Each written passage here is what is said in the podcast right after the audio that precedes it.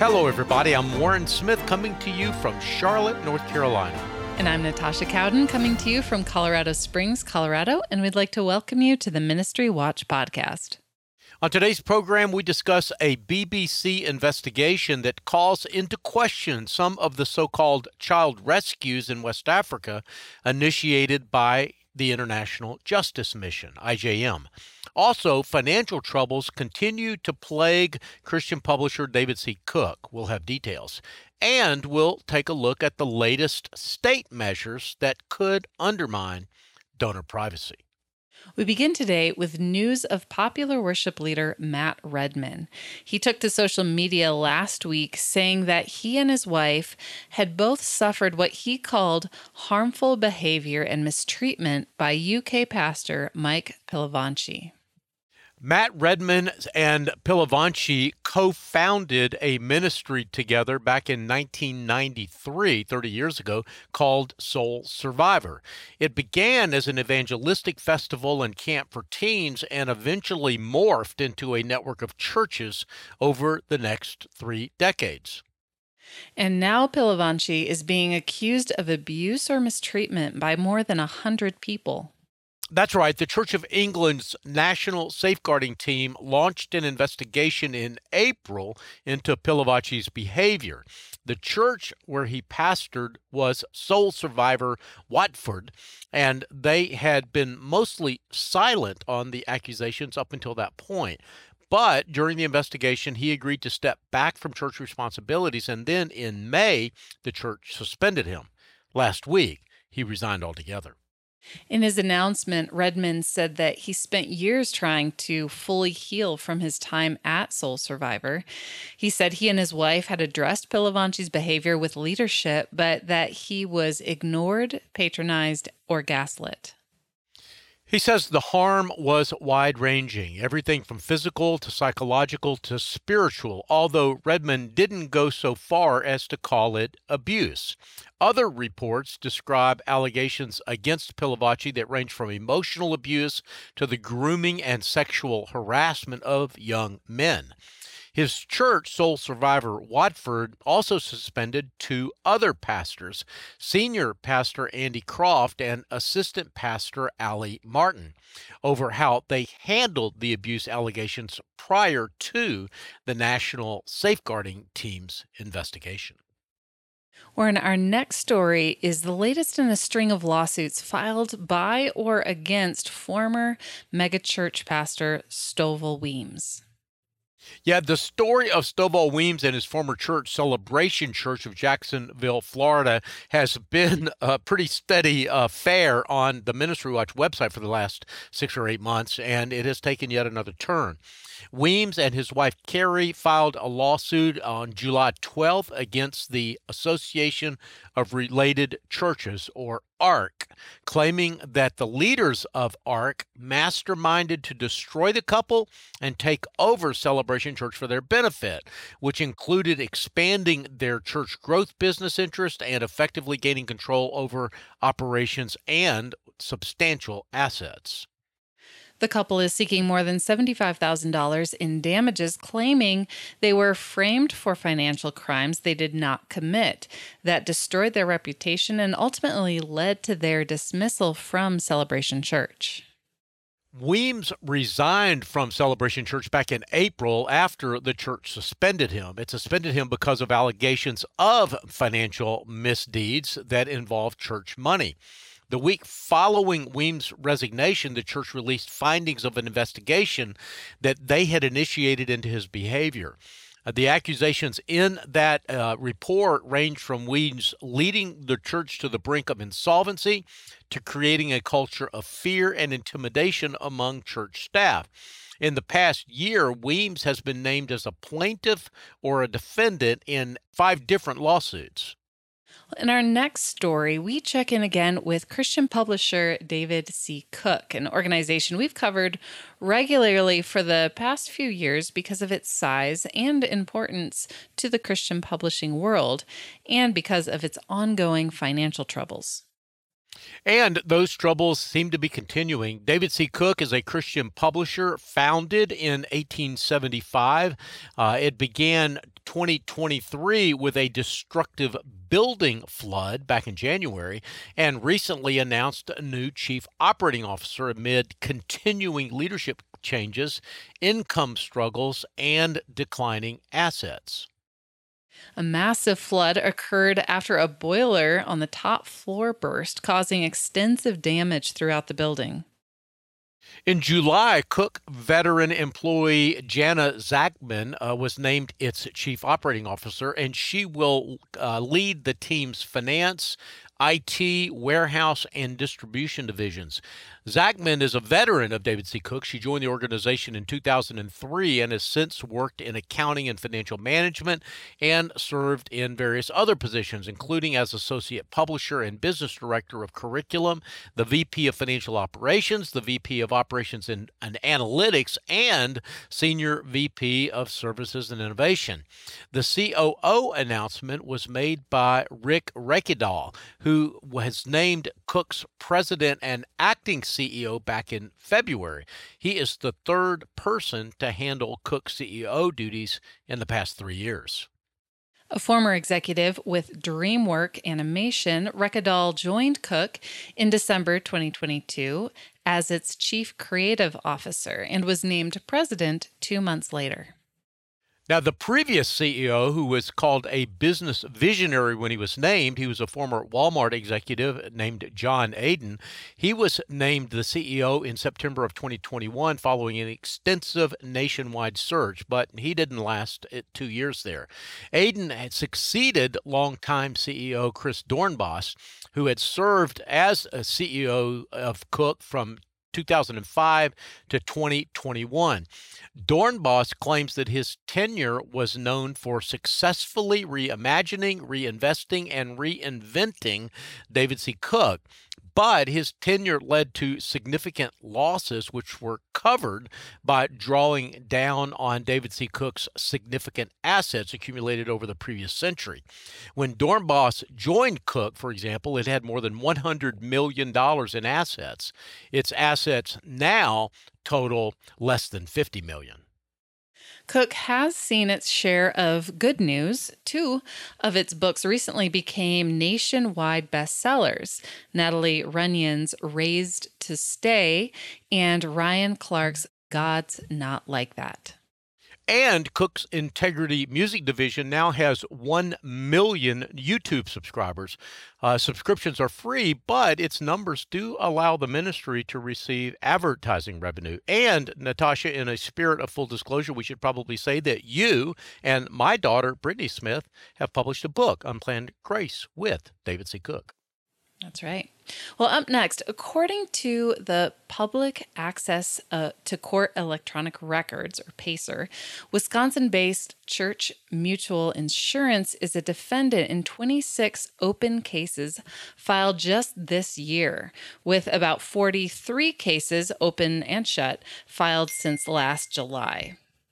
Church Mutual Insurance does have an A plus rating from the Better Business Bureau. It says that it's the top insurer of religious and human services organizations in the U.S. The company's clients include secular businesses, but Church Mutual largely focuses on religious institutions, nonprofits, and churches. Senior Vice President, Secretary, and General Counsel Michael M. Smith told Ministry Watch that the number of claims was due to recent hurricane activity in Louisiana. Of the 43 cases filed against Church Mutual within the past year, 11 of them are in Louisiana courts. Another insurance company exclusively focused on churches and ministries, often compared as an alternative to Church Mutual, is Brotherhood Mutual. Brotherhood is embroiled in less than half the number of lawsuits, but we should note that it is also only about half the size of Church Mutual. And since last June, Brotherhood has had eight cases filed against them in 2023 and a total of 18 since uh, the previous July. Insurica is a ministry focused insurance broker nearly the same size as Church Mutual. It has no lawsuits filed against it within the last two years and five suits uh, going back to 2016, according again to Pacer. Insurica covers most of the Southeast, but does not provide services to Louisiana, Georgia, or the Carolinas, states which have many hurricane related claims. Ministry Watch contacted most of the plaintiffs on Pacer's list from cases filed within the past year. Several of them did reply saying that they either signed non disclosure agreements or could not discuss details since they were still involved in litigation with Church Mutual. Warren, we need to take a break, but when we return, a BBC investigation uncovers two troubling cases in Ghana where children were wrongly removed from their homes and their families were wrongly accused of child trafficking. Both instances related to the ministry International Justice Mission. I'm Natasha Cowden, along with my co host Warren Smith. We'll have that story and much more after this short break.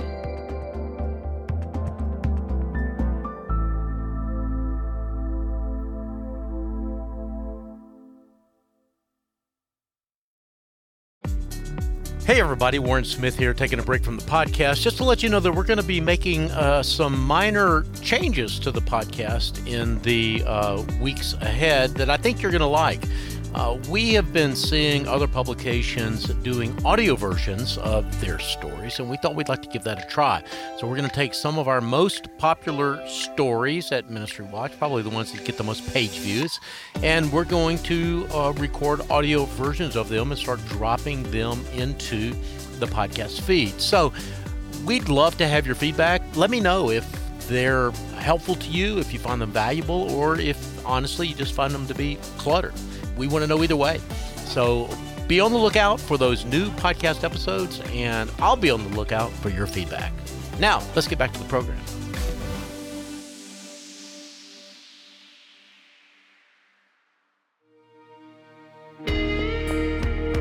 Welcome back. I'm Natasha Cowden, along with my co host Warren Smith, and you're listening to the Ministry Watch podcast. Well, up next is the story we promised before the break. It's the story of International Justice Mission, one of the largest anti human trafficking organizations in the world.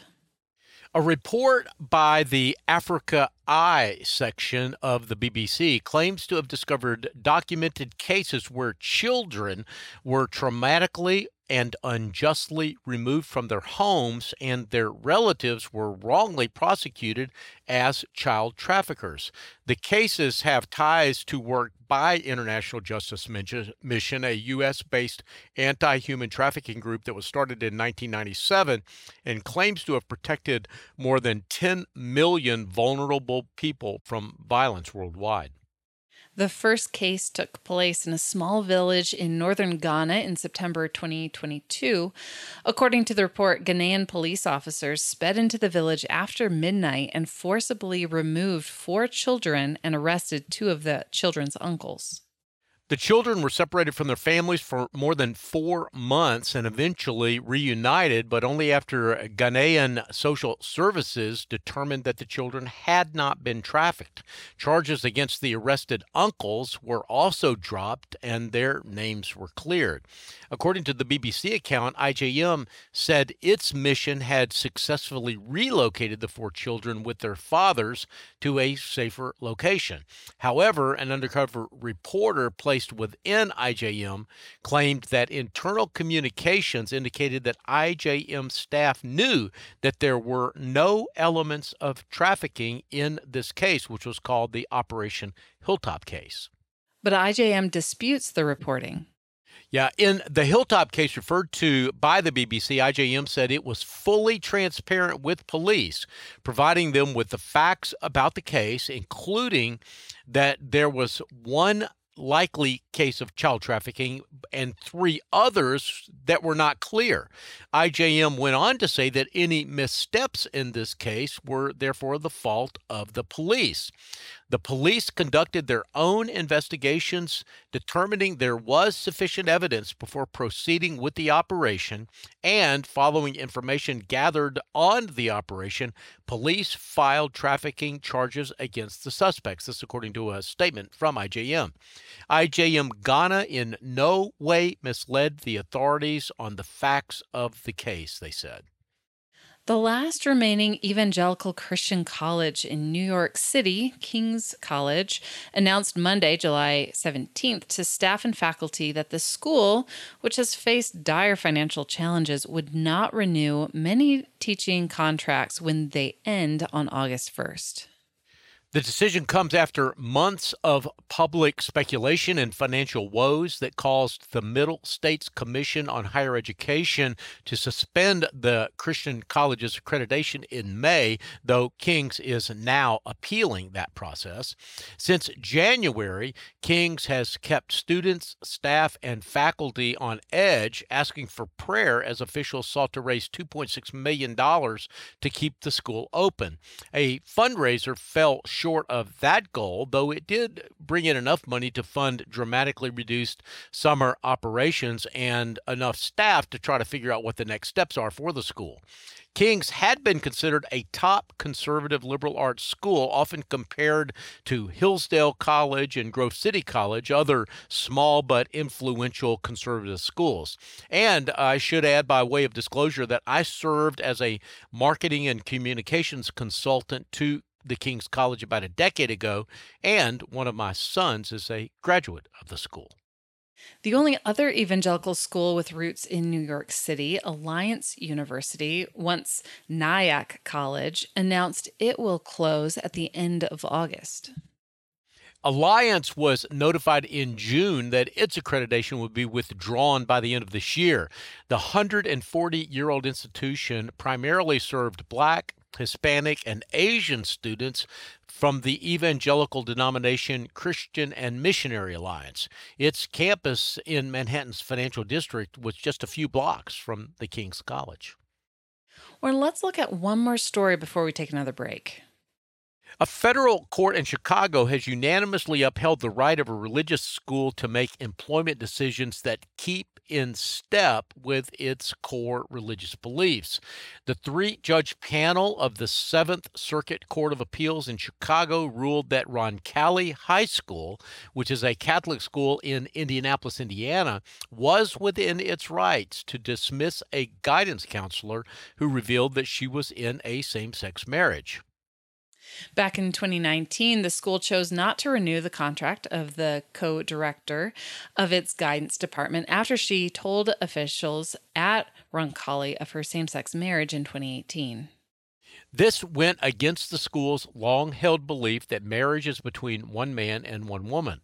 Shortly after being informed her contract would not be picked up for the new school year, though, she sued the school, claiming that they had violated her rights uh, protected by Title VII of the Civil Rights Act of 1964. The court dismissed the guidance counselor's claim, though, saying that ministerial exception gives religious organizations and institutions the freedom to determine employee guidelines for workers who have roles that involve any sort of a ministry aspect to them. The court wrote in their decision that employment discrimination suits are barred when the employer is a religious group and the employee is one of the group's ministers. The ruling this week marks the second time in less than a year that this court has ruled in favor of Roncalli High School in almost an identical set of circumstances. In 2018, the school chose not to renew the contract of another counselor who was also in a same sex relationship. In both cases, the court sided with the school on the basis that they were exercising control over the selection of those who will personify its beliefs. Warren, we're going to take another break. When we return, our lightning round of ministry news of the week. I'm Natasha Cowden with my co host Warren Smith. More in a moment.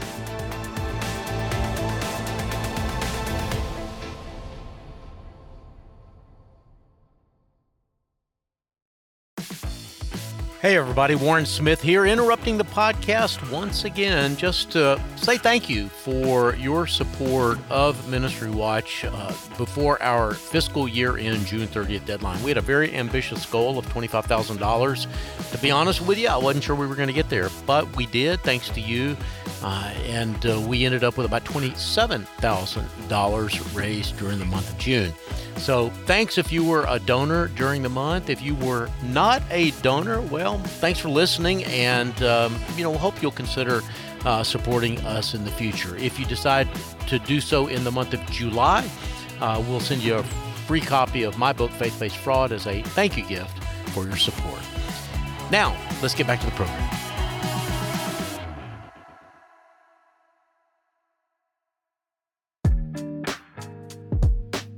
Welcome back. I'm Natasha Cowden with my co host, Warren Smith, and you're listening to the Ministry Watch podcast. Now, we like to use this last segment as a sort of lightning round of shorter news briefs. What's up first?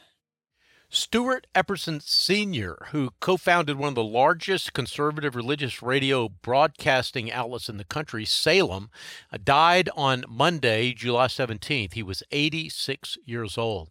His death was announced by Salem Media, which Epperson co founded in 1986 with his brother in law, Edward Atsinger.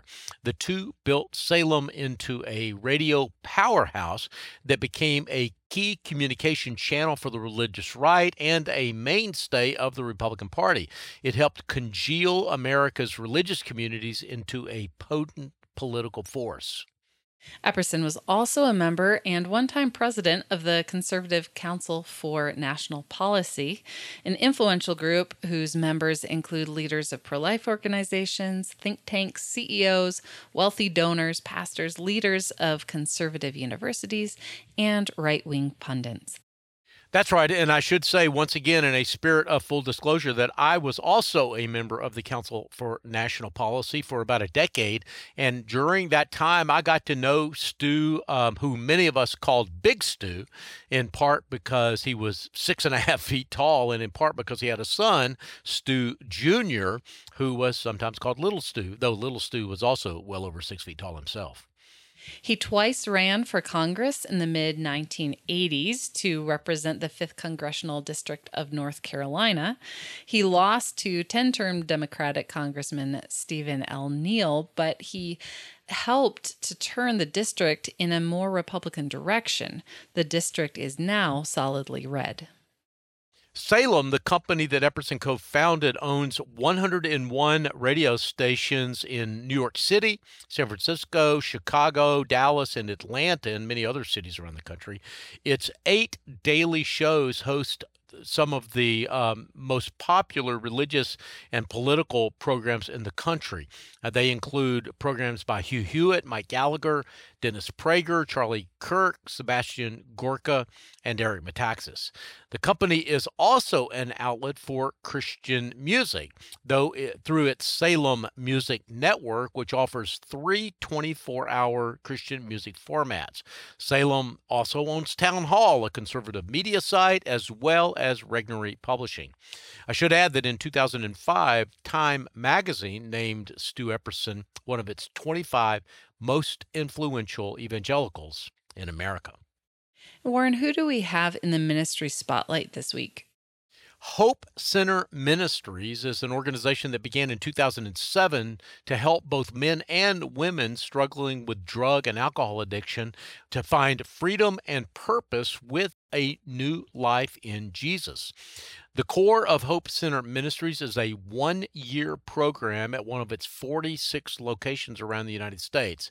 It is not a detox service, but admissions coordinators do provide references for such services. Hope Center Ministries is one of the largest ministries of its kind in the United States with revenue of almost $14 million. It also has high ratings from Ministry Watch. We give it a 92 out of 100 as a donor confidence score, an A transparency grade, and 4 out of 5 stars for financial efficiency. Those are good scores all the way around. And who did Christina Darnell feature in Ministries Making a Difference? Well, in the last 15 years since YouVersion launched in the App Store, the free app has been downloaded now more than 575 million times. YouVersion now reports 95 installs 1,070 verse shares, and 3,200 annotations every minute of every day, according to Lifeway Research. The app has also grown from hosting a Bible in two languages to now 2,000 languages, with goals to feature at least some portion of more than 7,000 languages in the next 10 years. The Lilly Endowment is another ministry that we focused on this week. They awarded a $1.25 million grant to the Assemblies of God to establish its Fostering Faith in Families initiative, focused on equipping parents and caregivers to disciple their children and pass on their faith and values. It will also work to strengthen ministries at, in local congregations. Resources are expected to launch in 2024. Warren, do you have any final thoughts before we go? Well, just a reminder that Ministry Watch itself is a donor supported organization. And if you make a gift during the month of July, you'll receive a copy of my book, Faith Based Fraud Learning from the Great Religious Scandals of Our Time, as a thank you gift. Just go to ministrywatch.com and hit the donate button at the top of the page. The producers for today's program are Rich Roszel and Jeff McIntosh. We get database and other technical support from Stephen DuBarry, Rod Pitzer, and Casey Sudduth. Writers who contributed to today's program include Yonat Shimron, Meagan Saliashvili, Kim Roberts, Jessica Eturralde, Steve Rabey, Daniel Ritchie, Christina Darnell, and Rod Pitzer. Special thanks to the NonProfit Times for contributing materials for this week's podcast. And you've been listening to the Ministry Watch podcast. Until next time, may God bless you.